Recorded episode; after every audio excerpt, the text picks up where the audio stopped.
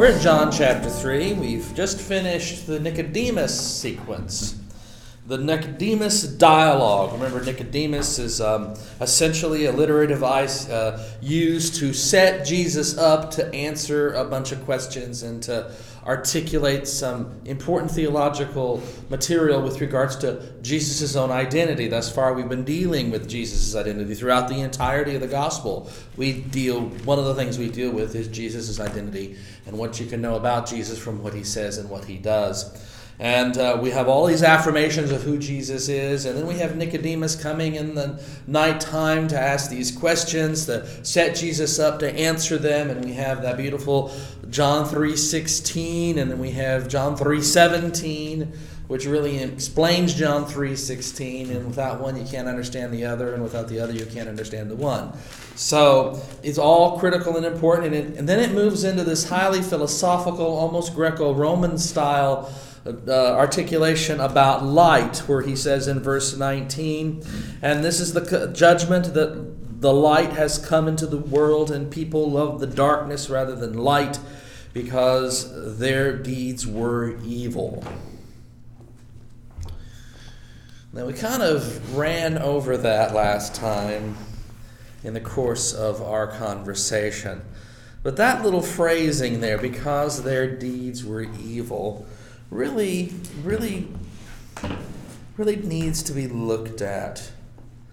Angar auton ponera to erga, for the evil were the works of them, for their works were evil.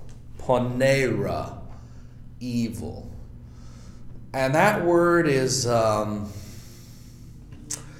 it, it, there's really no way to soften that word. You can soften hate, but ponera you can't soften. It's unmitigated evil. And, and by that we mean harm doing evil, evil that does harm to others or to self. And I think that's something that should be noted. It's not so much, yes, it is that they did not have faith in Jesus but when you get down to it, why don't they have faith in Jesus? It's because their works, their erga, or we get energy from the word work in Greek, erga, uh, we're ponera, we're, we're evil. For all who do evil, for all who exercise or produce or generate evil, hate the light uh, would prefer not to be uh, have the light shined on them is another possible translation. They do not prefer the light.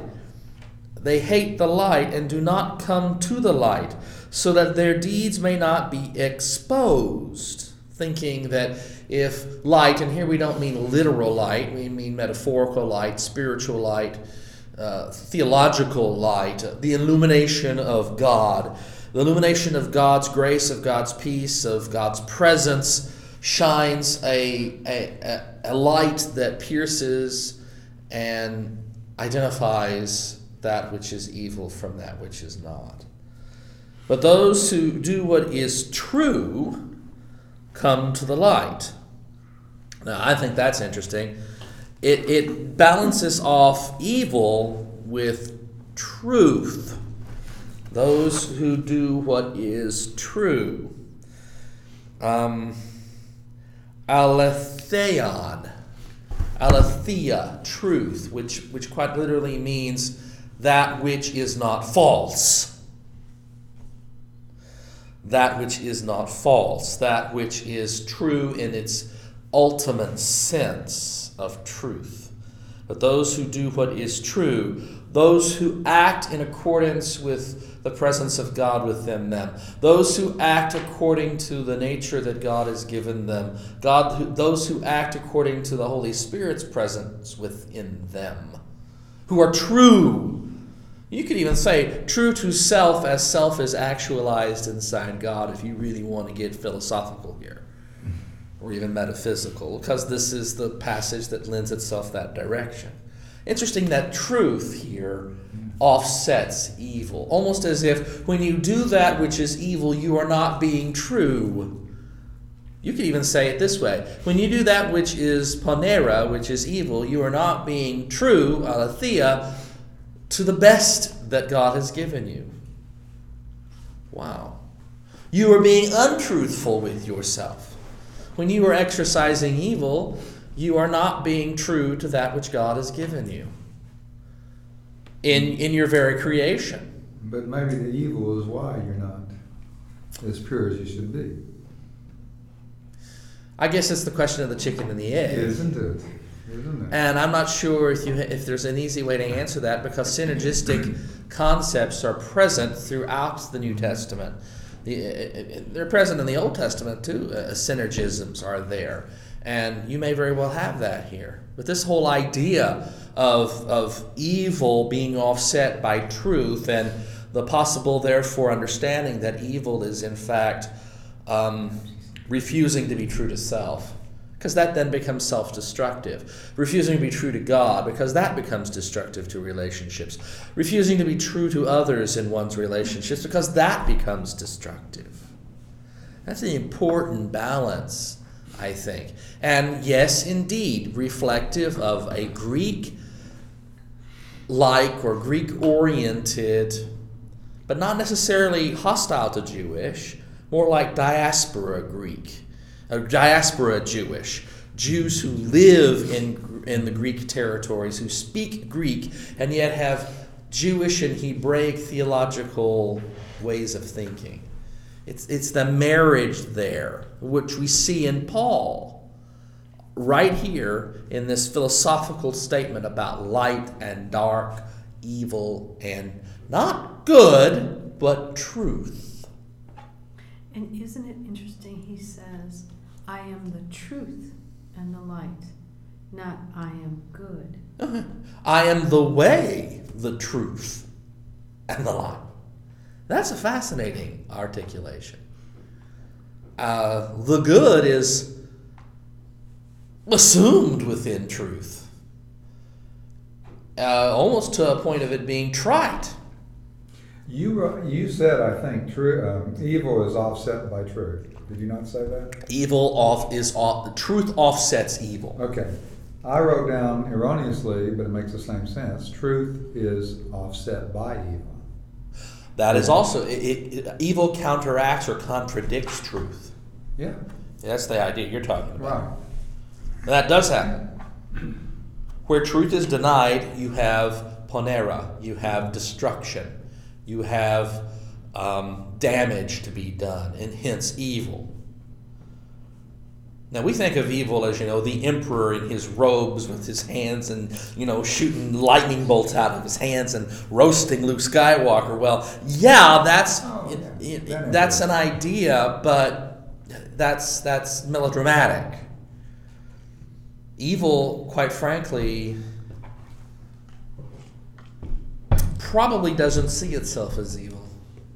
It's you know, type evil is in movies. Voldemort is in the movies and in books. But evil is often not self conscious of itself as such, although it knows there's something wrong because it wants to hide out in the darkness. Like a sociopath. Wanting to keep anything covered up for fear that any revelation might very well prove damaging to the facade I have created. And I therefore cannot be true to self, true to reality, true to God, true to others. I have to hide behind this mask of falseness. Unless his wife is true and then she testifies against him. Exactly, that I knew- offsets knew that exactly evil what you by were gummy. I knew it. The truth speaks over it. This is where we were. I'm just sitting here thinking I was married to somebody like that. Exactly. I know you were when you said sociopath. Well, and I think sometimes it, it, this is the frightening thing about evil is it can be a sociopath, which is taking the needle all the way to the other Yeah. end, but then bring it back to the middle. There's everyday evil, Oh, yeah. and you can watch it go down, and it, it's frightening because it's such a small step, and you go, well, you know, may, and you can say, well, maybe they're having a bad day, or maybe this, or maybe that, and you let Now, it there's go, some stuff you can just it look at it and it's, you just, Yeah, Well, just Yeah. right. Follow the journey of Adolf Hitler. At what point did he go from being misguided to A poor artist in Vienna. a poor honest, yeah, art, uh, uh, a, a, a failed soldier from World War One, uh, it, to to a poor artist in Vienna, to a prisoner uh, in jailed writing Mein Kampf. To at what point does he become evil? Is I it think when it's he always there. is it when he acts upon it? I think it's always there. He certainly wasn't hiding out in the in the darkness. No, he was writing his Mein Kampf and letting everybody know what his objective was. If you simply read it, Well, he became evil when he received power. well, he became chancellor Yeah. uh, of, of, of Germany. Well, but I mean, the evil that's that's uh, has no power is what? Still evil. Sick. Yeah, yeah, but if it if it's what destruction does it do? It does destruction to self. It does destruction to those in your immediacy, but it may not be able to carry forward forward its full scope of evil. It's more self-contained. So when did what? So you have to back it up from before he became Reich's chancellor. You got to go back in time. At some point, when this hatred of Jews or whatever it was reached this point of megalomaniacal desire to wipe them out, and then I mean, you know, somewhere back even before then, when he started to formulate it, some point, some place, something snapped. When it became believed, when evil, evil established itself when it is believed. Yeah. By him to begin with. To begin with, that's the first step. He phased the untruth. Well, yeah, if you want to, if you want to put it that way, because there, Right, the because answer. there, because it, you just stated it correctly. I mean, there is no neutral setting on pistis. Pistio, the verb, has wa- two directions. Now, we normally talk about pistio and apistio. Apistio is faith going the other way. We would often call that disfaith. But what it actually is is faith in the wrong thing. That's right. Mm-hmm. you got your beliefs, but your beliefs are all screwed up, and you're acting upon them, what are you going to produce? A disaster. And, and, and that's exactly what happened. Let's keep going. Yeah, it's pretty cool. Let's keep going. Verse 22 of John chapter 3. After this, Jesus and his disciples went into the Judean countryside, and he spent some time there with them and baptized. So it's just- Oops. And baptized. No, we didn't. Now, we just spent a year in the Synoptic Gospels. And did he ever baptize anybody in the Synoptics? No, he did not. No, he didn't. Did he ever get baptized? Well, in the Synoptics, yeah, he did. He didn't. He doesn't in John, although it Isn't that happens. interesting? But we don't. We hear about it, but we don't actually get to see it. Even in Luke, Mm-hmm. We hear about it after he was baptized. The the Holy Spirit descends on him. Uh, but in Mark and in Matthew, he is. Here we have it saying point blank, he baptized people. Yeah. There you go, Karen. We don't have it anywhere else. The synoptics don't say it. In fact, they imply rather stringently that he does not exercise baptism himself. That he baptized in the name of me, myself, and I. Trin- That Trinity. I baptize thee and me. or something. And that I would guess be the, a good one to hear. and if you think about it, what he does is he sends his disciples out to baptize. That's what he does. Well, that's- He himself doesn't baptize in the, in the synoptics. He sends his disciples out to practice baptism. And in the end, at the end of Matthew's gospel, that's precisely what he does. He sends them out into all the world to baptize in the name of the Father, the Son, and the Holy Spirit. So who ba- baptized the disciples? In many cases, they were running on John's baptism. Um, some would say that Jesus baptizes them in the Holy Spirit at Pentecost in the Acts of the Apostles. I think that's true. Without water. Without water. That was in tongues of fire. Now, one argument has been made that you've got the disciples doing the outward and visible sign of baptism. You got Jesus doing the inward and spiritual grace of baptism. Well, in the synoptic, doesn't it say, John say, I baptize you with water, but he will baptize you? With the Holy Spirit and oh, fire. Oh, yeah. Yep, that's exactly right. Separates. And then if you go to four, to chapter four, Don't give it away. You're supposed to. yeah. Don't be talking the paradox Not there yet. yet. You know he's going to drop it on them, us, I mean. Don't don't jump ahead, sister. You're ruining I was it. reading ahead. and Don't I'm, read I'm the ahead. nerd, I'm the nerd. Cheating again, aren't you? Here we have in John chapter 3, verse 22, it says point blank that he spent some time with them and baptized. And it gets worse.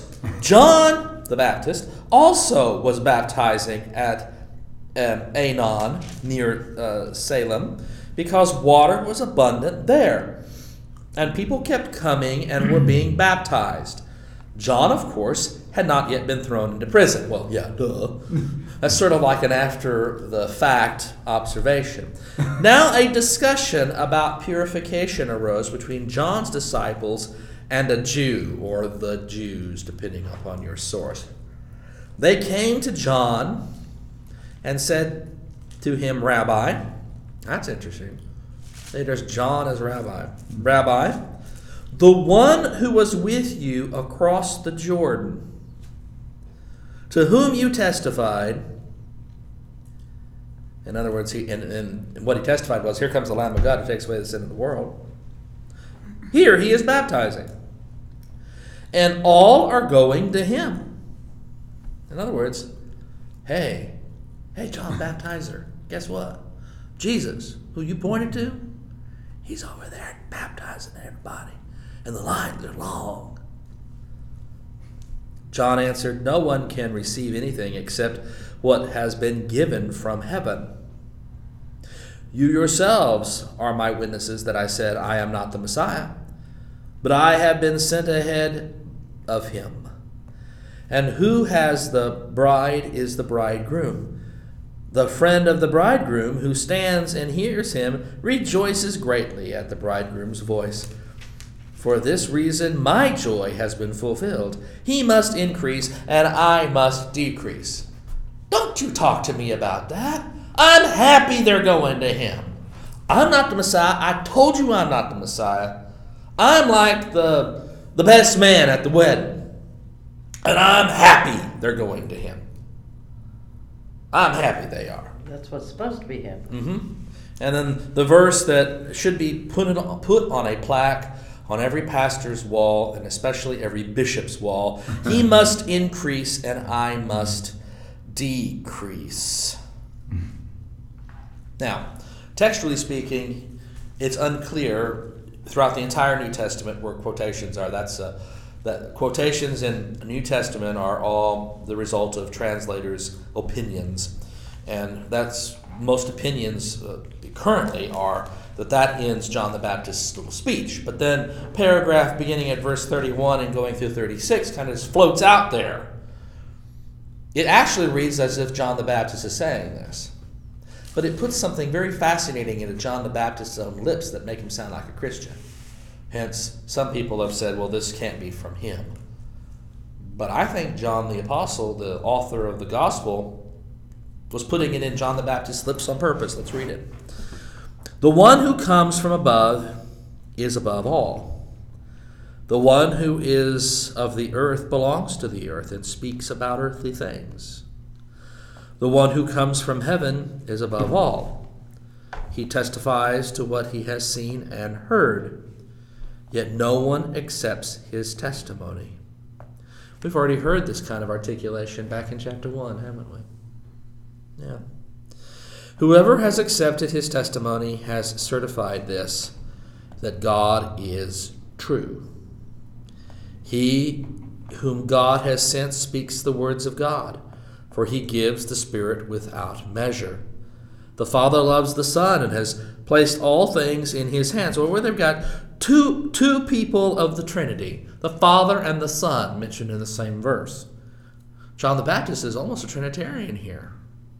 And in fact, you have the Holy Spirit, you have the whole Trinity being mentioned here in this paragraph. Wow. Whoever believes in the Son has eternal life. Whoever disobeys the Son will not see life, but must endure God's wrath.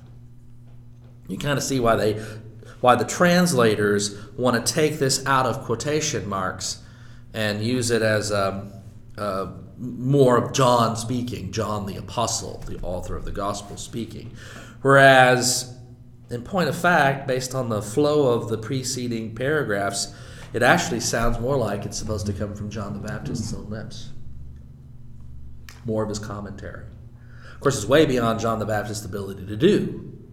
But if you're dealing with a community of John the Baptist people who are uh, a little bit still chafing under the idea that their leader kind of got pushed aside, what better way to kind of draw them in than- than to say, see, he very much accepted the whole idea that Jesus is the Son of God.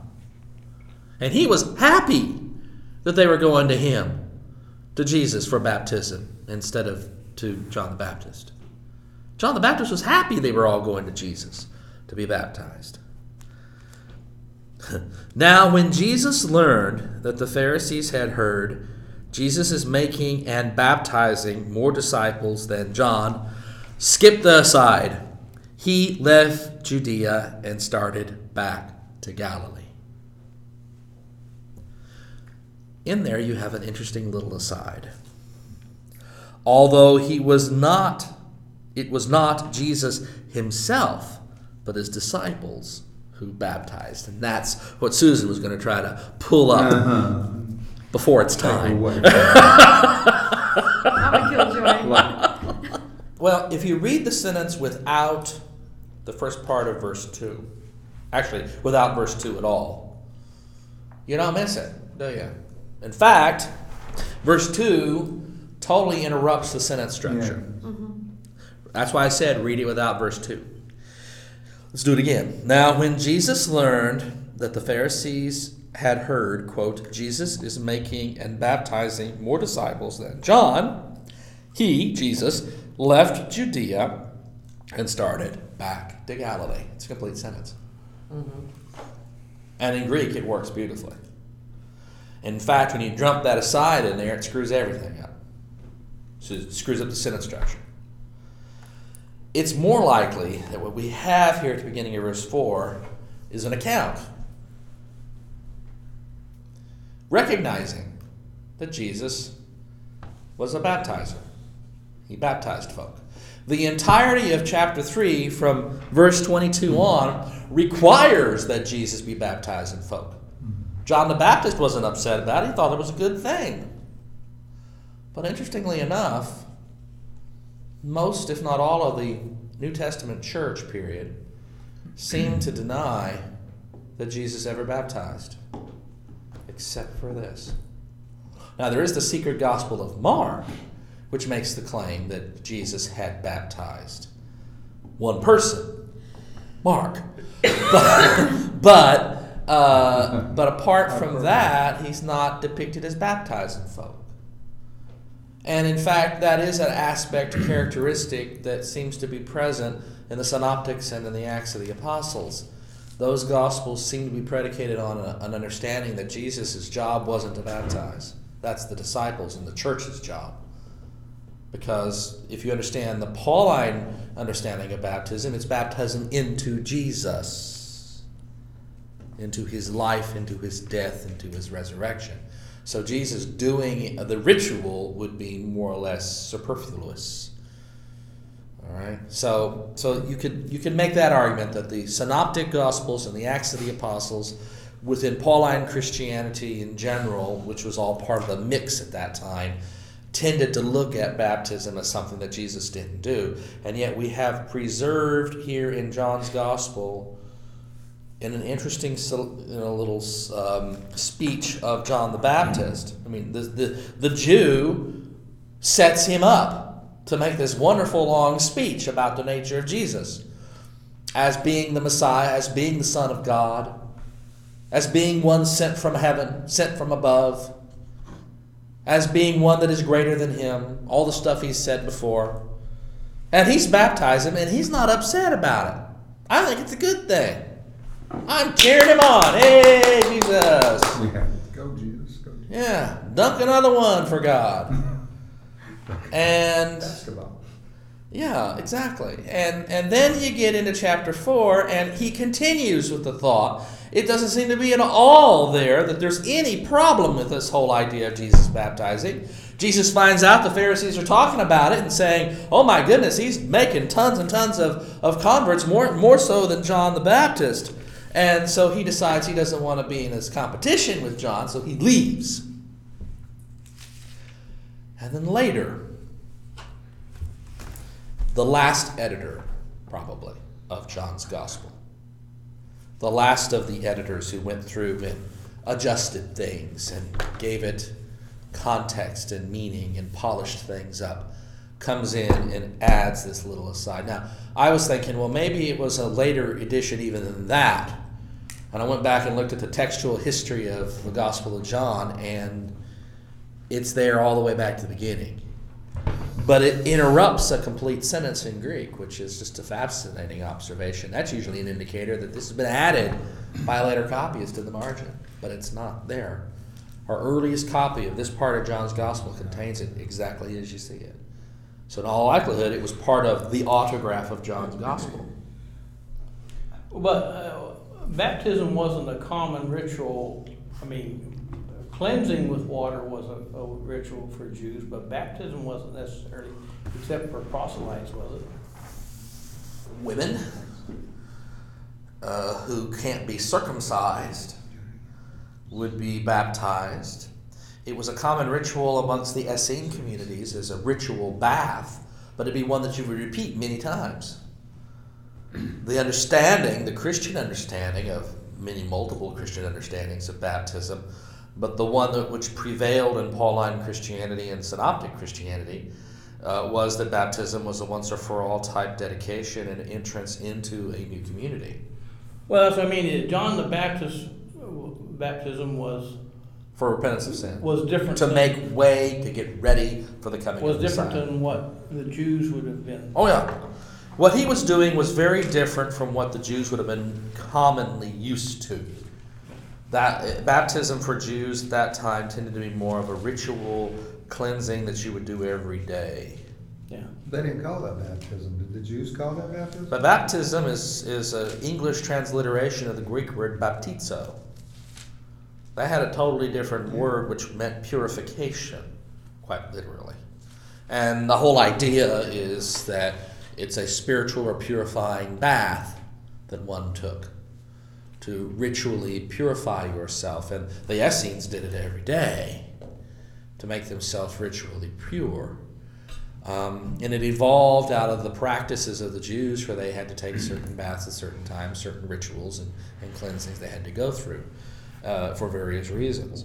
Um, it then became more important as a religious affirmation than John the Baptist was doing it to prepare people in a very special cleansing to prepare them for the coming of the Messiah. That's a different application of it. And then Jesus and the church takes it and makes it even more different by making it the portal through which one enters into the kingdom of God, one enters into the church, and it therefore takes the place pretty much of circumcision.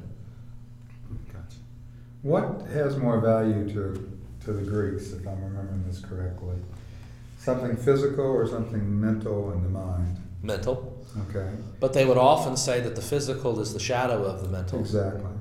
So wouldn't it make, to me, it's starting to make sense that if the Greeks, if there is a Greek influence at all here, Jesus shouldn't, doesn't have to put his hands on you and put water on you because he's got, that It's would be, there. that would be so secular. He is the inward and spiritual grace of that which is then shadowed by the outward and visible sign. That whole sacramental definition Mhm. stems straight back to Greek thought, Exactly. and it, which you see here. So they don't want him. They don't. A Greek would not give any value at all. Jesus wouldn't be around. So the outward act of baptism, It well, it's a shadow, because and it it has be- and it has value as a shadow. but the, from the mind. But what's important is what's going on in here. Mind and spirit. So, Yeah, that's what's most important. so he wouldn't be, you know, he wouldn't be washing his hands and stuff like that with you. He No. wouldn't need to. He wouldn't need Well, to. not spiritually, no. Hence, he can argue against washing of one's hands before eating and that kind of stuff, which the Jews would just a bit of. uh, but he does that in the Synoptics too. Um, but what we have here in chapter 4 at the very beginning is an intrusion into the Johannine thought in verse 2, where it says, Although it was not Jesus himself, but his disciples who baptized, it intrudes into this sentence unnaturally. It, it violates the sentence structure. And what it does is it then reconforms John's gospel to the norm of the Christian community that was existing in the day in the synoptic and Pauline uh, milieu. So, in other words, what we have is an echo in John of Jesus having baptized folk, which runs contrary to every other memory that is present out there. And somebody in the Johannine community at the last stage of the editing of the book realized we got a problem here. Let's fix that. And so they added in this little sentence, all this little uh, aside, although it was not Jesus himself, but his disciples who baptized. In direct contradiction to the entirety of the flow from verse 22 through 36 of chapter 3, which assumes that it's Jesus who's doing the baptizing. And the very reason for Jesus wanting to leave, which was the Pharisees saying, ha ha, Jesus is getting more converts than John, ha ha ha ha. This is such an intrusion, I was wondering if the syntax is also um, foreign to uh, the rest of the text. Well, it, it just it just it drops down into the middle of this sentence in chat the very beginning of chapter four. And is it, in Greek, is it um, where it's, it has that little noun phrase at the end, but his disciples? Okay, here it is in Greek. Um, when therefore uh, knew the Lord that the that heard the Pharisees that Jesus um, more disciples made than John baptized by baptizing, though Jesus himself baptized not, but the disciples of him, he left Judea and went away again into Galilee. Oh, that's a lot smoother. Not. That's even worse. When, uh, when the Lord knew that the Lord that the Pharisees had heard that Jesus was making and baptizing more disciples than John, although Jesus himself did not baptize, but only his disciples baptized. That's the side. Yeah. verse 2. It, it That's does suspicious. break the flow structure of the sentence. If you leave out verse 2 and go straight through, um, heard the Pharisee, uh, heard the Pharisees uh, that Jesus more disciples made and baptized than John, he, that refers back to Jesus in before the break, he left Judea and went away again into Galilee. So the he left, aphēken, uh, refers that the he there refers directly back across the break of verse 2 to Jesus. It, it, it, it, the, the break in the middle of it is a non grammatical intrusion into the sentence structure that makes no sense, and if you take it out, the sentence flows beautifully. As it, so it wasn't. I can say this for a fact: it was not there when it was when the sentence was originally written.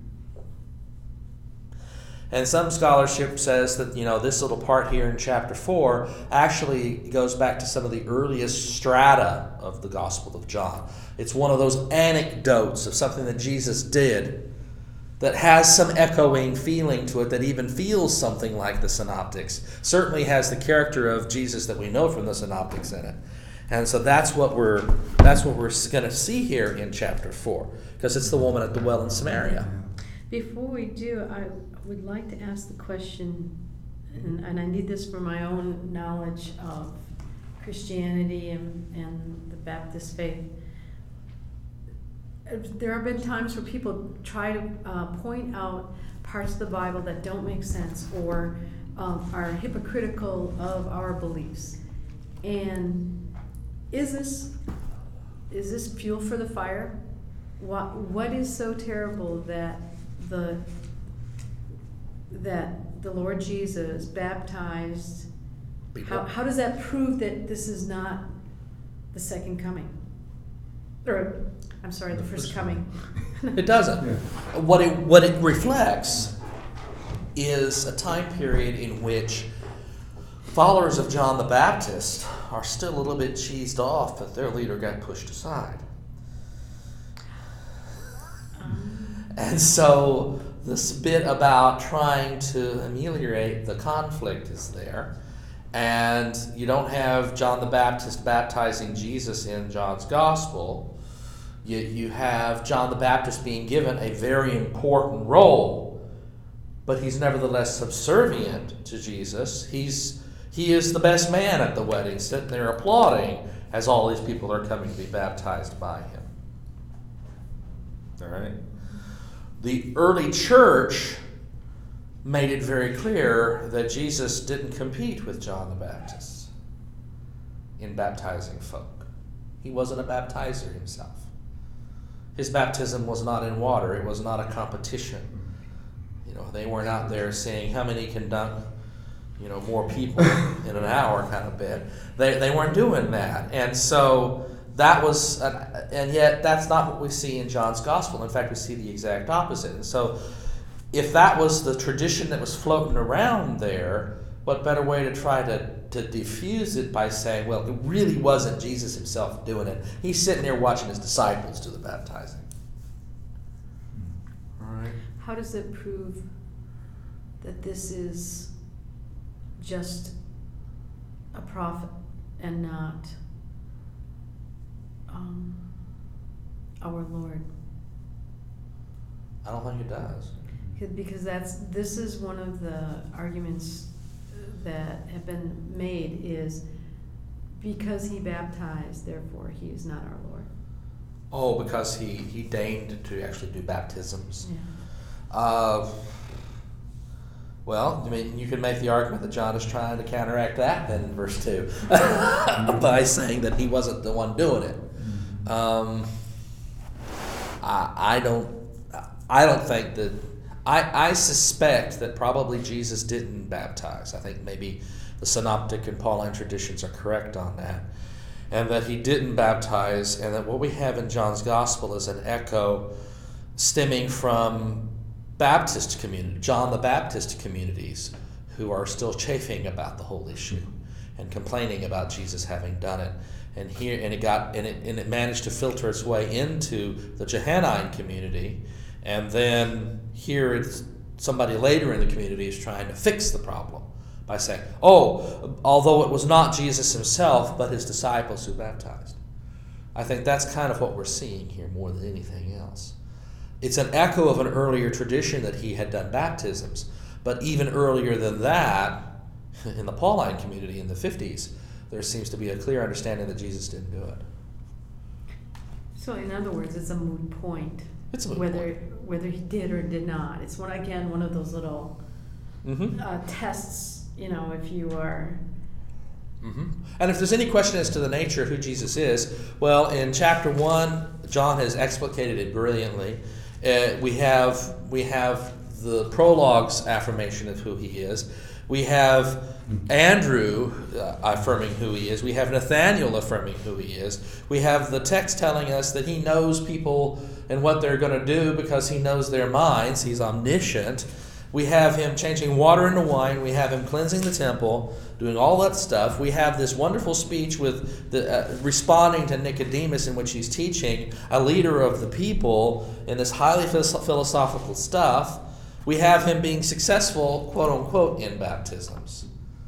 But then we have to ask the question: Was he really doing it? Well, that verse two, which intrudes into the verse, comes later after afterwards, says that he doesn't and it's in conformity with even earlier traditions that said It all goes did. back to the audience. Yes, it does. It does. It does. They're writing for that audience and they've got to make them happy. What you have in John here in chapter 3 is material and the beginning of chapter 4 is material about Jesus that included the thought that he actually did some baptisms, and it appeared, at least to some people who were watching, that they were in competition with John the Baptist in the John the Baptist communities. And the church was trying to say, nah, nah, no, no. That's not what was going on. Now, there are some scholars who say that proves that he did. Well, I don't know about that. I don't know about that. Could be. I don't know about that. What do they give for the, what, yeah, I know it's just the older tradition echo, but that's awful close and free to be echoing that Jesus was baptizing people to come. Well, Did they forget to change three when they were doing this? You see what I'm saying? No, There's no logic there at all. they don't. They don't worry about that. Oh, we said this here, but then No, they don't worry about that. a that. couple They don't verses expect later we say anybody to this. catch it. Well, they fixed it in, fr- in verse two of chapter Yeah. four. Why didn't they just but, go uh, back but and it's fix the other important one, to too? keep the water part because of what we're going to get next of the woman at the well. Yeah. Water flowing thing. living water, which, by the way, is a is a phrase that reflects the idea of flowing water, and baptism was to be done in flowing or living water, not static and dead water. So you can actually make the claim that that the claims about Jesus doing baptisms here in chapter three presages what's going to happen in chapter four with the Yeah. woman at the well. Hence, it's necessary to keep that stuff, but also necessary to inject into it this little aside. Oh, Oh, by the that. way, no, he didn't really do baptisms himself. It was what was observed. It was him observing his disciples did it. His people were doing it. His people were doing. His staff was doing the baptisms. He wouldn't wet his hands. Let's keep going. So let's pick it up again. Let's start it over again at the beginning of verse uh, 4.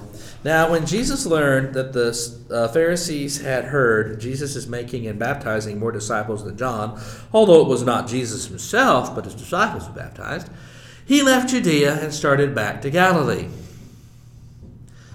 Note, but he had to go through Samaria. He didn't take the Jordan River Valley uh, path. He went through the mountains. He made the pass up through through the center of, of the mountain ranges, through Samaria, hitting the Megiddo uh, Pass into the Jezreel Valley. Well, if you like On his way water, why don't you just follow the river? Uh, for mean, some if you can reason, he decided. For some reason, he decided not to go down to the Jordan River Valley. He decided to take the mountain path. And why would he do that? I don't know. They made him do that. They wrote that he did that. Why did they write that? Maybe he did. Well, Maybe he decided, I want to go by the mountain path. I don't want to go down by the Jordan too hot River. by the water or something. Yeah. Humid. Well, considering that this takes place apparently pretty quickly after um, after uh, after Passover, and you notice these baptisms are going on not at um, beyond the Jordan on the Jordan River or there beyond, but but up in the Judean countryside. There's some speculation that it may be due to flood stage issues in the Jordan River Valley. You can't make the pathway going north because the Jordan River has overflown its banks. And it, and it would do that. It's been dammed up now, but it, back then it, it would do that. And it could become wide and rushing and very dangerous. And you couldn't walk along, make your, negotiate your way along the Jordan River Valley going north because the river has overflown its banks all the way to the mountain range. So you might as well go ahead and stay in the mountains to begin with. Stay on high ground. Yeah. Wouldn't it be just simple enough to say we wouldn't have this story if he went by Oh, the river? sure. Yeah, Sure. Maybe the purpose. He has to go to Samaria. Now, who lives in Samaria? The Good Samaritan. The Samaritan. Who are the Samaritans? Those were those people, weren't they? Um, it wasn't Weren't they- diaspora. They mixed. Yeah. They Yeah, were there mixed. was a children of the Hebrews And that um, married the The native. Syrians brought people in there and forced them to. the, yep. The So, the remember half-breeds, half-breeds. Solomon dies. The kingdom is split north and south. and the kingdom in the north is known as Israel. The kingdom in the south is known as Judea, made up of Judah, tribe of Judah, tribe of Benjamin, and the Levites. The ten tribes are in the north. The ten tribes tell, call themselves Israelites. The southern kingdom call themselves Judahites or Jews. The Jews of today are all descended from people of the southern kingdom, not of the northern kingdom. In 721 BC, Assyria defeats the northern kingdom in battle, and the Assyrians had the bad habit of deporting the rulers and landed gentry and their servants and families and whoever else was giving them any kind of trouble at all, and deporting them out and settling them usually along the borders with other countries that they were having wars with. And at that point in time, Assyria was having a real problem with the kingdom of Urartu, which was just north of them in what we call modern day uh, Armenia. Uh, you know, that, that, that land, piece of land between the Black Sea and the Caspian Sea. And so they settled the northern kingdom, the rulers, the, the power brokers, the landed gentry, their servants, and whoever else was giving them trouble, they relocated them to there, to that region between Assyria and Urartu, and did what they like to do, which was they take the people from there who were giving them trouble and relocated them into Israel, into the northern kingdom region. And these people intermarried with the folk who stayed behind and created the Samaritans. They used a version of the Torah that's different from the southern kingdom's usage of the Torah. It's less complete. They uh, did not worship in Jerusalem, they worshiped at Dan and Bethel. And um, they, the, they were therefore considered to be, um, well, the kind of people you just don't want to be around.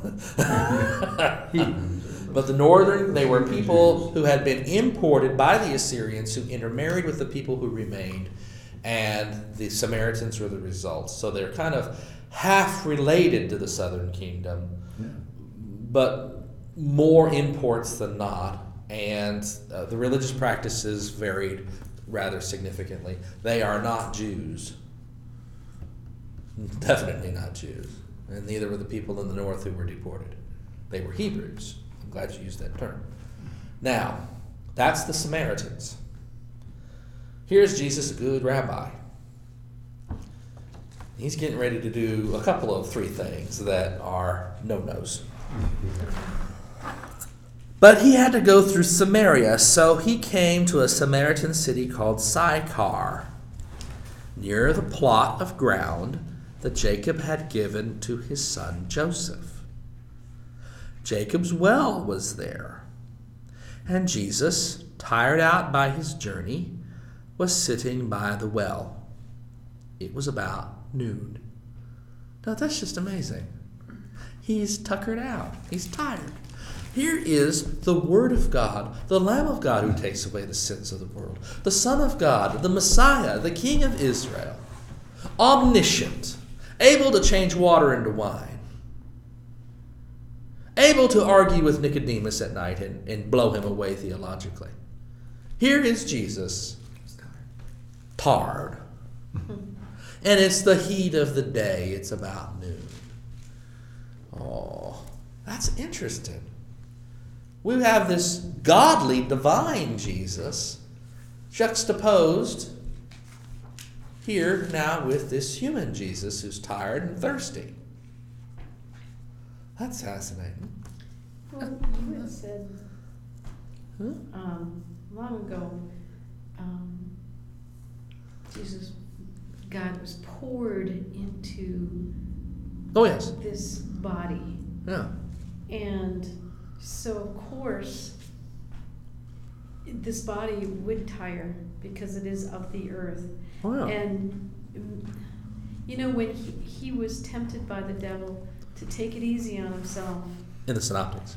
yes, this might be the same situation where, yeah, he could just, you know, tell the Holy Spirit to lighten his load for a little while and carry him, but he he didn't. He did as humans do. He Being asked a God. woman to carry him. He's walking the mountain paths. He's tired. It's the heat of the day. He sits down by Jacob's well. Very much a human in every characteristic. I think it's fascinating that we have that right here.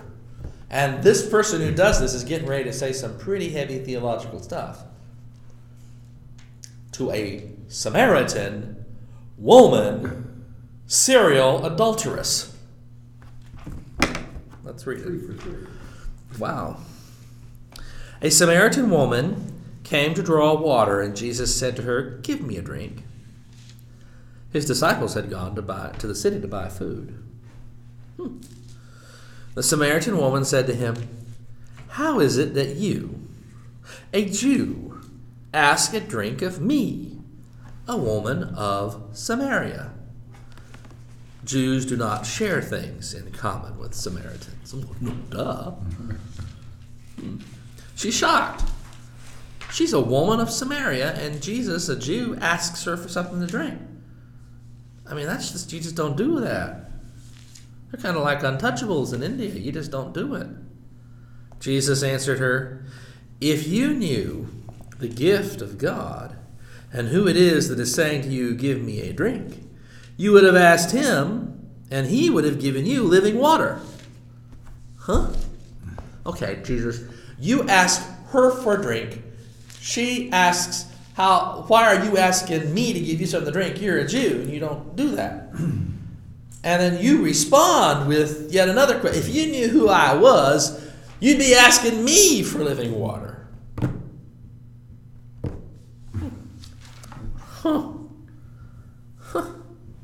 The woman said to him, Sir, you have no bucket, and the well is deep. How are you going to get out? A straw? Where do you get that living water? I mean, think about it. I mean, you know. She's, she's thinking rationally. She's thinking realistically. That's a deep well. How are you going to get the water? She's thinking literally here. Are you greater than our ancestor Jacob, who gave us the well, and with his sons and his flocks drank from it? Jesus said to her, Everyone who drinks of this water will be thirsty again. I mean, if you drink of the water that's down there in that well, you're going to be thirsty again. All right? Just a simple fact. But those who drink of the water that I will give them will never be thirsty. The water that I will give will become in them a spring of water, gushing up to eternal life. Not just what little bit I give you, it, it becomes a source of its own nourish, spiritual nourishment. Spiritual water, heavenly water, magic water, water that, that fills and fulfills and flows from you, even. Not earthly water, not water from Jacob's well, but divine water. So he's just making it clear it's not everyday common dishwater he's talking about here. This is special. A, a true holy water, so to speak. The woman said to him, Sir, give me this water. She finally gets it. Sir, give me this water so that I may never be thirsty or have to keep coming here to draw water. Oh, she had it for just a moment. And then she screws it up and thinks that thinks about this is sort of, you know, spiritual plumbing. I can have spiritual hot and cold running water. Don't have to come here anymore to draw it up. Sir, give me this water so that I may never be thirsty. Let's help her out and put a period there and scratch out the rest, okay? All right. Or have to keep coming here to draw water. No, she almost had it and she missed it. Jesus said to her, I mean, she wants the water. I mean, that's the good news, by the way. She wants it. But she still sees it within practical terms. Jesus said to her, Go, call your husband and come back. The woman answered him, I have no husband. And Jesus said, Remember, Jesus, you know, he's kind of omniscient.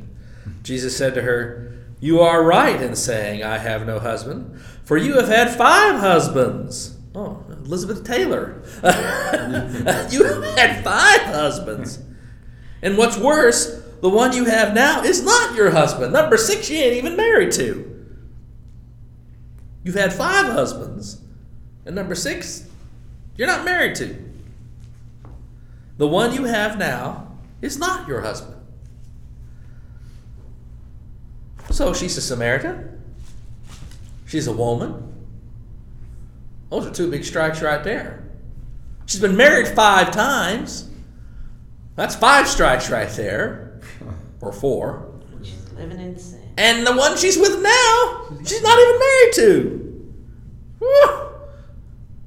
As I said, a ser- serial adulteress. You know, there's adultery and there's serial adultery again and again and again and again and again.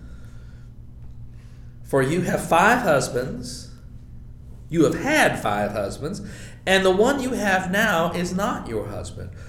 What you have said is true. Sir, I see that you're a prophet. Shazam! Wowee! You know quite a bit. Our ancestors, oh, because now she wants to have a nice theological debate with him. Our ancestors worshipped on this mountain, but you say that the place where people must worship is in Jerusalem. I have a little different Yeah.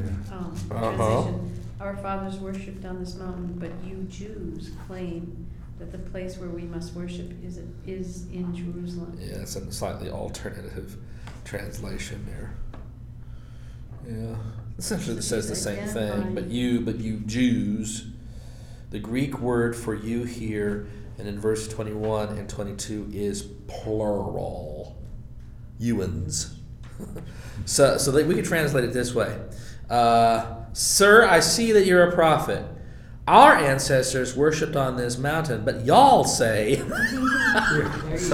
She lives in the north, but we'll give it the southern Jewish translation, the southern, southern Hebrew. Um, but y'all say that people were where that the that, that the place where people must worship is in Jerusalem. And the y'all is of course a reference to the Jews of whom Jesus is a part. Jesus said to her, Woman, believe me. That's fascinating. That's actually really good advice, woman. I think you ought to listen to that. when he says, Woman, believe me. But let's not get caught up in I want to see what it reads. Yeah. Uh, Pisteue moi. Believe. Exercise belief. Exercise faith. Faith in me. Faith me. Faith what I'm about to get ready to tell you. What I'm going to tell you is the truth. Woman, faith me. The hour is coming when you will worship the Father neither on this mountain nor in Jerusalem. You worship what you do not know. Oh. Ow. We worship what we know, for salvation is from the Jews. Well, excuse me. Uh, you worship what you do not know. We worship what. Well, give it, give, give her credit. I mean, you know, give the Samaritans credit. They worship God. They don't really know God very well because they're not Jews. They don't have the full revelation of the Torah. They don't have the full revelation of the prophets. They don't have the full revelation of the writings. So they worship Yahweh, but they don't know Yahweh fully like we do. We're good Southern Jews. And salvation comes from the Jews. Hmm. I wonder how that went over in 1939 in Berlin in the Lutheran Church. I mean, this is part of the lectionary here. I mean, you know, and they had to read it. I mean, I wonder what that was like to stand up there in 1939 or 1940 in a Lutheran church in Berlin and read this passage. And when you get down there where it says, For salvation is from the Jews, Mean, how could they do it with a straight face? But the hour is coming and is now here. The hour is coming and is now here. The concept of the now and not yet. We talk about the now and not yet with regards to the kingdom of God. We say that the church is the kingdom of God here, now, today, and also is preparing for the coming kingdom of God that is yet still to come. It is both now and not yet. Same idea articulated right here.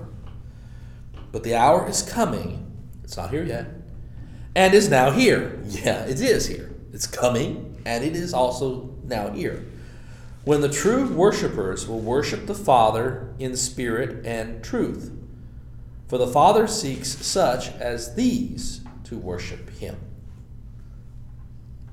Not in places, not on mountains, not here, not in Jerusalem. Instead, in ways, in spirit and in truth. God is spirit, and those who worship him must worship in spirit and truth. I mean, uh, up until this point, and all the way up to 70 AD, Jewish worship included slaughtering animals, sacrifices, lots and lots of sacrifices, lots and lots and lots of sacrifices, among other things. But it also included spiritual worship, both in the synagogue and even in the temple, prayer and hymnody, the singing of the psalms. And here he's pointing out God is spirit, and those who worship him must worship in spirit and truth. Very advanced statement in theology, by the way. The woman's, and, and not foreign to Jewish thought either, by the way. Here he is echoing what lots of prophets in the Old Testament said repeatedly in response to people who said, Look at all the sacrifices we've done. Look at all the wonderful works we do. Look at all the things we do for God. Look at the temple we built. Look at all these sacrifices we kill here, all the blood we sprinkled on the altar. This certainly should this surely should give us brownie points with God. And the prophet says, Nah, I don't care for this stuff anymore. I want your spiritual worship. Saw that in the Old Testament many times. So this is not foreign to, to Jewish articulation. The woman said to him, I know that Messiah is coming That's that's the not yet and now, isn't it? Yeah, it is. Exactly. right on. Yeah. the spiritual truth, worshiping in spirit and in truth, God being spirit, all this affirmation about the idea of the anointed, it can be culminated in the concept of the anointed one. Here she is, though, she's still trying to show Jesus that she knows a little bit about their theology. It's coming. The Messiah is coming. And then, of course, a little aside here who is called Christ? You know, that's for people who want to know what the She would translation know that, what it means. Then, uh, when he comes, he will proclaim all things to us. Notice she includes herself in the group. Well, the Jews thought the Messiah was job was to come for the Jews. That's The Samaritans, well, you're just out of luck. But she includes herself in the list. Cool. When he comes, he will proclaim all things to us. Jesus said to her, I am the one who is speaking to you. He has been added. He, let's see if I'm yeah. The Greek reads just quite literally, I am. Now go me. Let me let me let me. I want to look to see if it actually says that. Uh, Twenty-six. Ego eimi, I am, which in Aramaic is Yahweh. Whoops. the first of the I am statements. It is. The very first of the I am statements. You mean Jesus reveals himself to be the Messiah with one of the I am statements? To a woman, Samaritan, who's been married five times and is currently living with a husband, a man who is not her husband? Who argues with him about theology? Yep. Whew, man, we're lucky. if Jesus is going to talk to her, maybe there's a chance to talk to us. I mean, I'm not a Samaritan woman who's been married five times and is living out of wedlock with some other man. That's good news.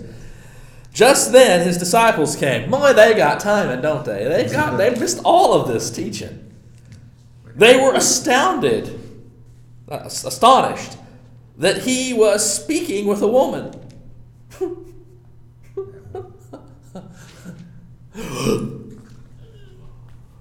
they were astonished that he was speaking with a woman, but no one said, What do you want? or Why are you speaking with her? When the woman left, then the woman left her water jar and went back to the city. She said to the people, Come and see a man who told me everything I have ever done. He cannot be the Messiah, can he? That's a rhetorical question. Yeah, he is. They left the city and were on their way to him. They left the city and they were on their way to him. Meanwhile, back on the ranch, the disciples were urging him, Rabbi, eat something. But Jesus said, I have food to eat that you don't know anything about. I got the Snicker bar. I mean, you know, that just kind of blows me away. about it. I mean, they went away to buy food. He already has food. He's been, been, been, Some of us good stuff. been, been hiding. I, mean, uh, I would have been kind of mad. We went we went and bought you this cheeseburger and fries, and you already had a ham and cheese sandwich hidden in there? all the way down. Nah. I have food to eat that you do not know about. So the disciples said to one another, Surely no one has brought him something to eat. It was the woman. So. Jesus said, My food is to do the will of him who sent me and to complete his work. So here he is. I mean, he's been preaching in the Spirit now, but he's been tired, he's been thirsty. Now he's no longer hungry, and clearly no longer tired or thirsty. My food is to do the will of him who sent me and to complete his work. Do you say do you do you not say four months more, then comes the harvest? But I tell you, look around you and see how the fields are ripe for harvesting. You don't have to wait, friends. It's right right now. I mean, in the world, yeah, we still got four months to go before we can harvest. But I mean, quite frankly, uh, start right now. There's plenty of people to harvest right around us. They're called Samaritans. Ooh. The, the reaper is already receiving uh, wages and is gathering fruit for eternal life, so that sower and reaper may rejoice together. For here the saying holds true one sows and another reaps. I sent you to reap that for which you did not labor. Others have labored, and you have entered into that labor. Now that's just kind of weird. What the heck's he talking about? Well, this comes out of blue, out of nowhere. I mean, here he is. He's been outside, well, been talking to the woman, Samaritan woman. He asked her for something to drink. She gives him an argument. Never, he never gets his water. Did you notice that? Never gets his water. That we know of. I mean, well, you know, he, she never gave him any. She leaves her bucket there and goes. And then they've gone off to buy food. He, they come back. Here, here's your cheeseburger. And says, I'm not hungry. Well, did somebody bring him food? No, I don't have to eat. That's not what I'm interested in. My food is to do that which I've been sent to do. My food is to do the will of him who sent me to complete his God's work. And then he goes into this long statement here about sowing and reaping. Sowing and reaping. Almost out of context, isn't it? Mm-hmm. Almost out of context. I, I sent you out. I sent you out.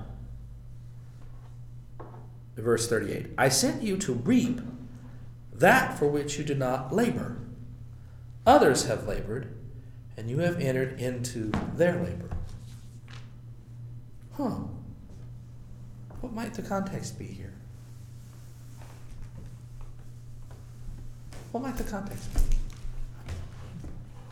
Where is he? He's in Samaria. He's in Samaria. What was going on in the church at the time that John's gospel was written?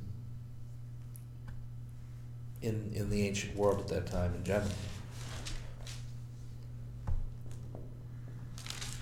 Gentiles were entering the church in rather huge numbers. They had been for quite a while since the 50s, but since the 40s actually. But by this point in time, with the destruction of the Second Temple and the diaspora of all the Jews out of out of the Jerusalem area and out of up north into Galilee and then beyond, But the diaspora completely underway at this point in time, and Christians especially being ejected out of Israel, out of Judea, uh, by the Romans. Uh, what do you have? You have the ch- and the church being thrown out of the synagogues. I mean, the church, the Christians were for a while there still trying to worship in the synagogues and have their own worship at home, uh, as in the Christian uh, context, and they've been thrown out of synagogues. You know, starting in the seventies. And so what you have is the church essentially solidifying its base in the non-Jewish community. In, in, in a community other than the traditional one. And that's kind of like the Samaritans. The Samaritans weren't expected to be part of the kingdom of God or the new kingdom of David. They are imperfect. They got flaws. They got a lot of correcting to do to get them ready. You know, at least they're sacri- at least they're mostly circumcised. At least they have some of the Torah. They follow the Ten Commandments and some of the dietary regulations. They don't seem to be too much concerned about this woman who had five husbands and is living with a guy who's not her husband. But apart from that, I mean, you know, they these Samaritans just you know kind of are on the outside. Well, here here the church at the time John's gospel is written is involved with with communicating the gospel to Gentiles who don't keep dietary regulations, who don't circumcise, who are really on the outside. And the church is reaping members, new people. It's growing tremendously. And he's saying, Jesus is speaking here to the Johannine church and saying, in the 90s AD, the fields are ready to be harvested, to be reaped. The sowing occurred in the previous generations. It's now time to reap. It's time to grow this community, even beyond where we are now. I think the statement that's being placed into Jesus' lips for the community that's hearing it in the gospel that we're reading today. And it could apply to any community anywhere. It applies to this church right here. The harvest is plentiful right out there, friends. A lot of people out there have heard the gospel from other people than us. And the harvest is ready. Other people have sowed, it's time for us now to reap. Does that make sense? Look what happens next to finish out the story. Many Samaritans from that city believed in him because of the woman's testimony. Wow. They didn't seem to have a problem with her. They knew her. They knew who she was. Maybe she was Elizabeth Taylor, or the equivalent. Someone who's very popular and very powerful in the town. Many Samaritans, we, we don't know how those other five husbands died, by the way. She might have accumulated a lot of money, though. There you go. Black widow. Many uh, Samaritans from that city believed in him because of the woman's testimony. Well, maybe that's why she's not married to the sixth husband. He's afraid of. Yeah. I don't know. Many Samaritans from that city believed in him because of the woman's testimony. He told me everything I have ever done. So when the Samaritans came to him, they asked him to stay with them, and he stayed there two days. That's quite a scandal, friends. Jewish rabbi stays with Samaritans. It's like a white preacher going back in the 1920s going in an African American community. So when the Samaritans came to him, they asked him to stay with them, and he stayed there two days. And many more believed because of his word. They said to the woman, It is no longer because of what you said that we believe, for we have heard for ourselves, and we know that this truly that this is truly the Savior of the world, the Savior of the world.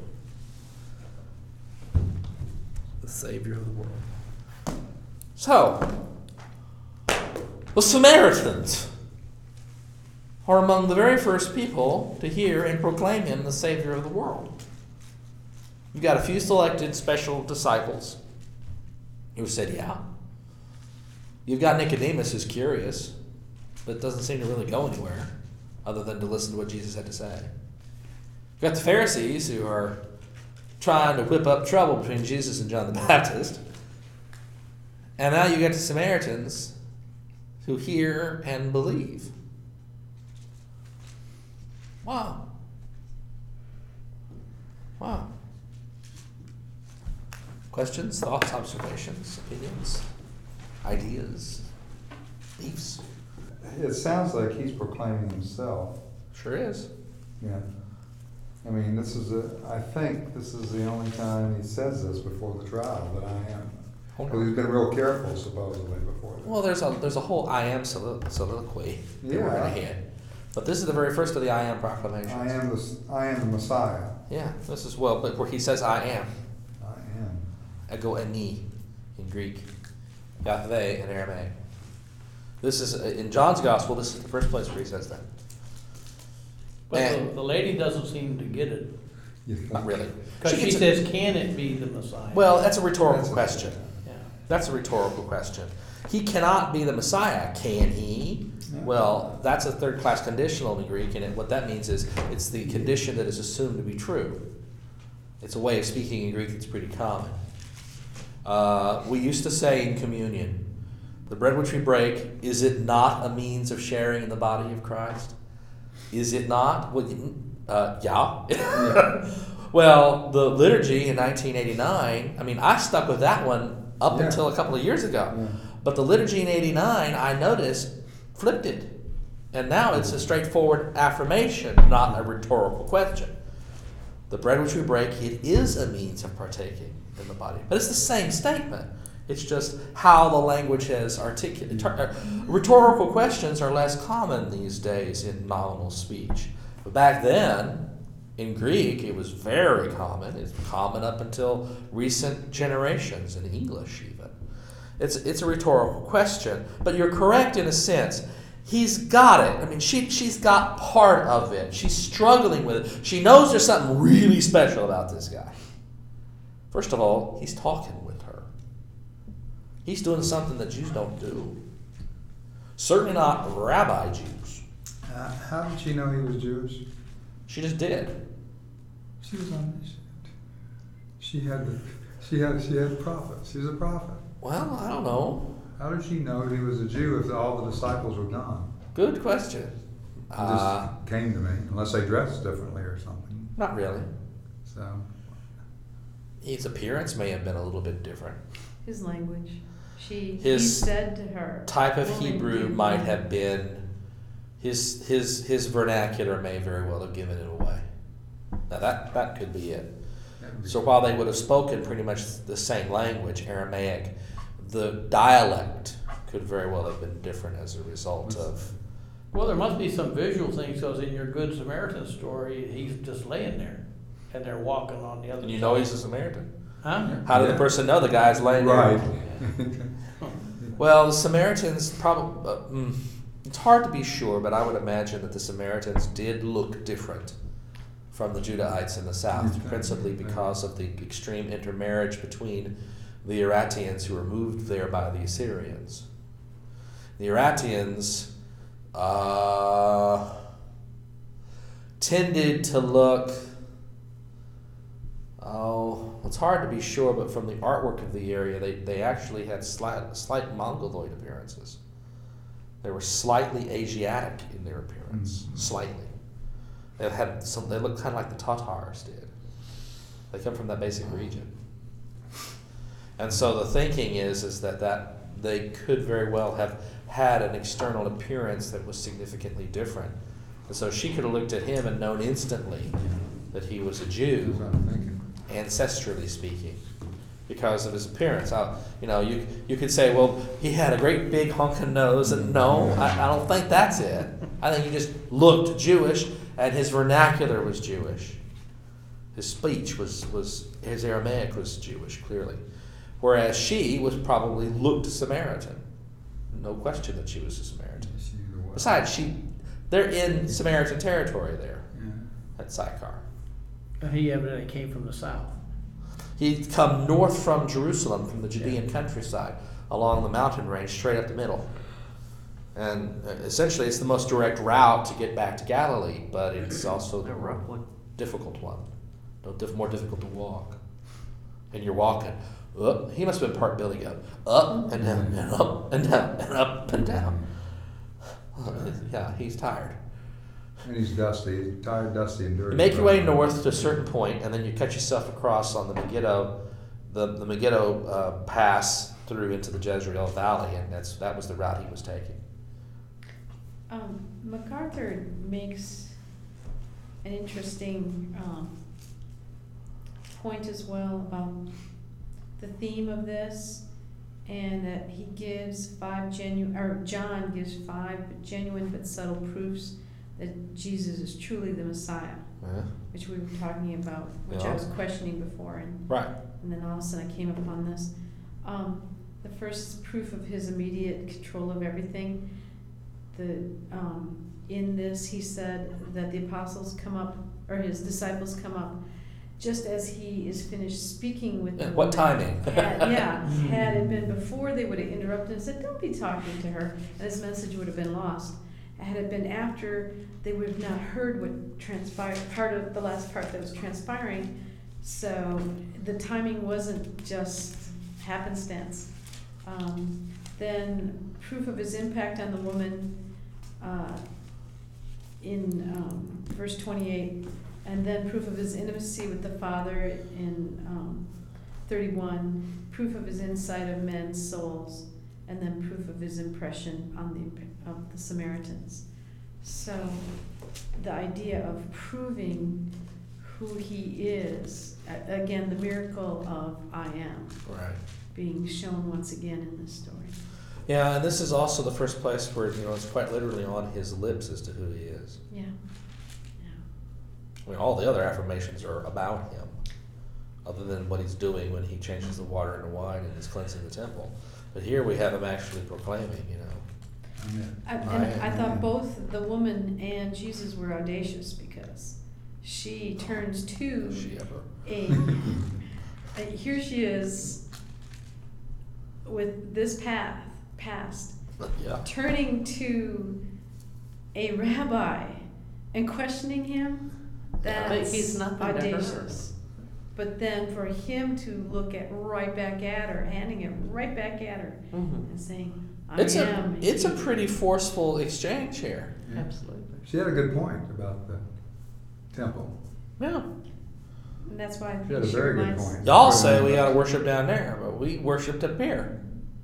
What do you say, essentially? And he says, the time is coming and is is now here where you're gonna be worshiping in spirit and in truth. Not in Jerusalem and not here, but in spirit and in truth.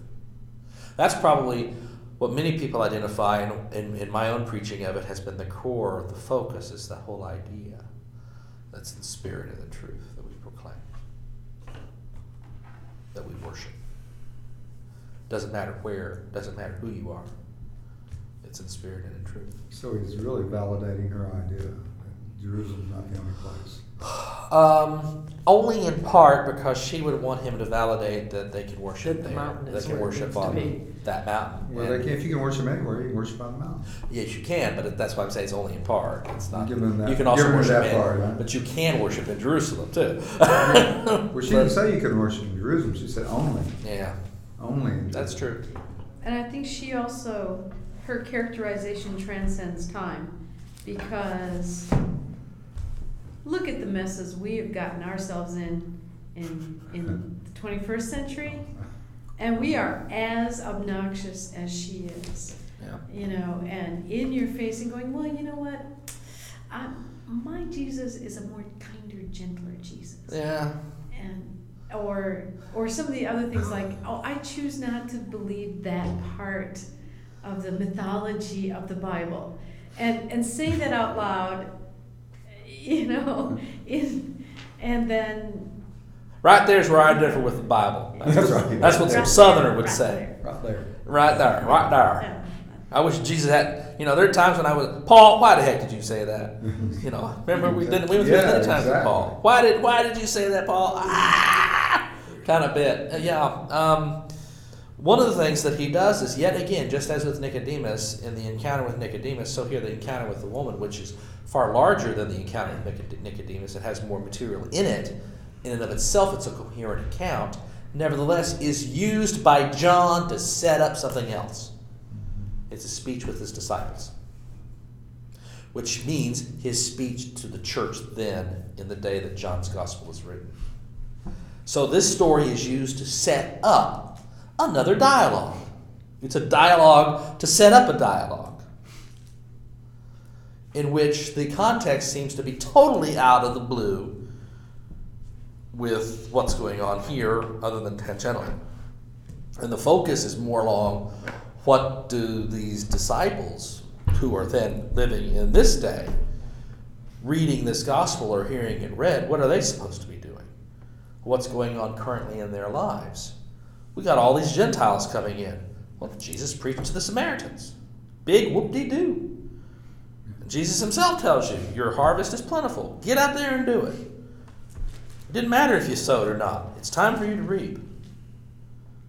So the application then placed into Jesus' lips is, you know, for the for the people then, and quite frankly for people any day, get out there and get to work. Doesn't matter who they are. Yeah, they're a bunch of S- S- Samaritans. Big whoop. They need to hear the gospel too, essentially.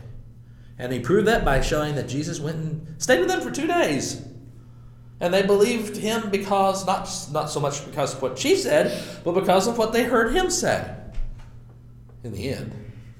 That's interesting. That's often missed. Would he be saying what you just said to Jews? You know, so there's nothing worth, you know, low life Samaritan here, but what about preaching to the Jews, like Paul kept talking about? But this, what about preaching to the Jews? What about converting the Jews? Well, yeah, I mean, it seems like he's not really caring about them. It does, doesn't it? He He's doesn't care about the chosen people.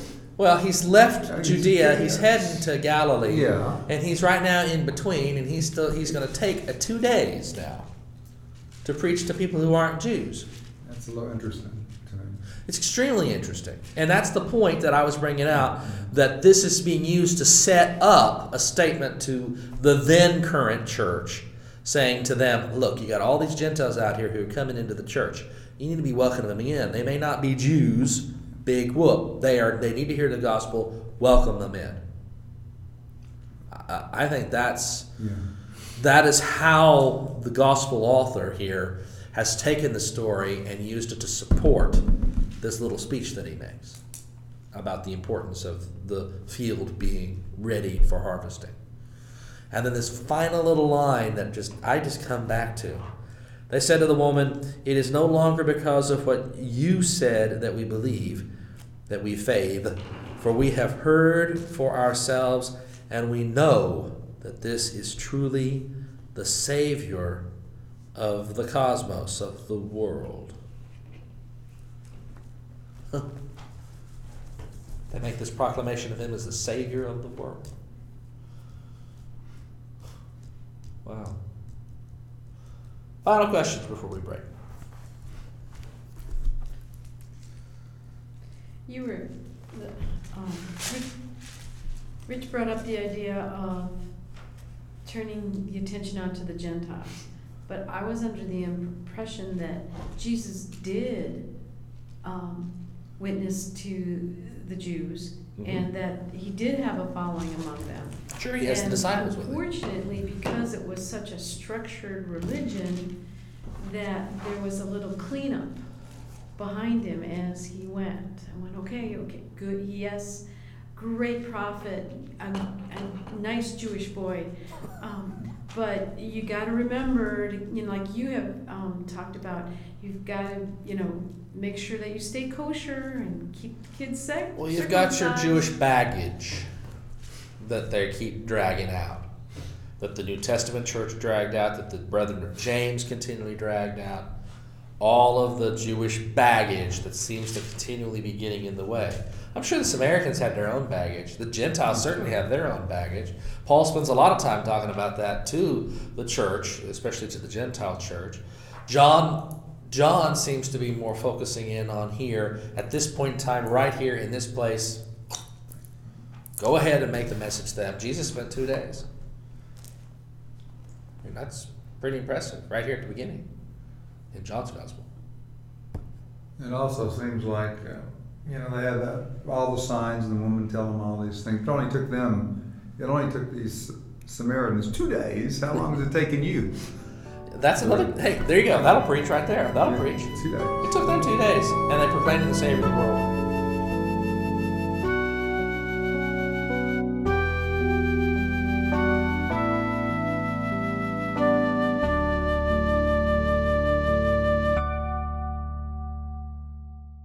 You have been listening to a Bible study by Dr. Gregory Neal, Senior Pastor of St. Stephen United Methodist Church and Rector of Grace Incarnate Ministries. Copyright 2010 by Dr. Gregory S. Neal, all rights reserved. For more information or to listen to other seminars, Bible studies, or sermons by Dr. Gregory Neal, visit us on the web at www.revneal.org. That's www.revneal.org. You are also invited to visit us in person at St. Stephen United Methodist Church, 2520 Oates Drive, Mesquite, Texas 75150. This program was produced by Dr. Greg Neal.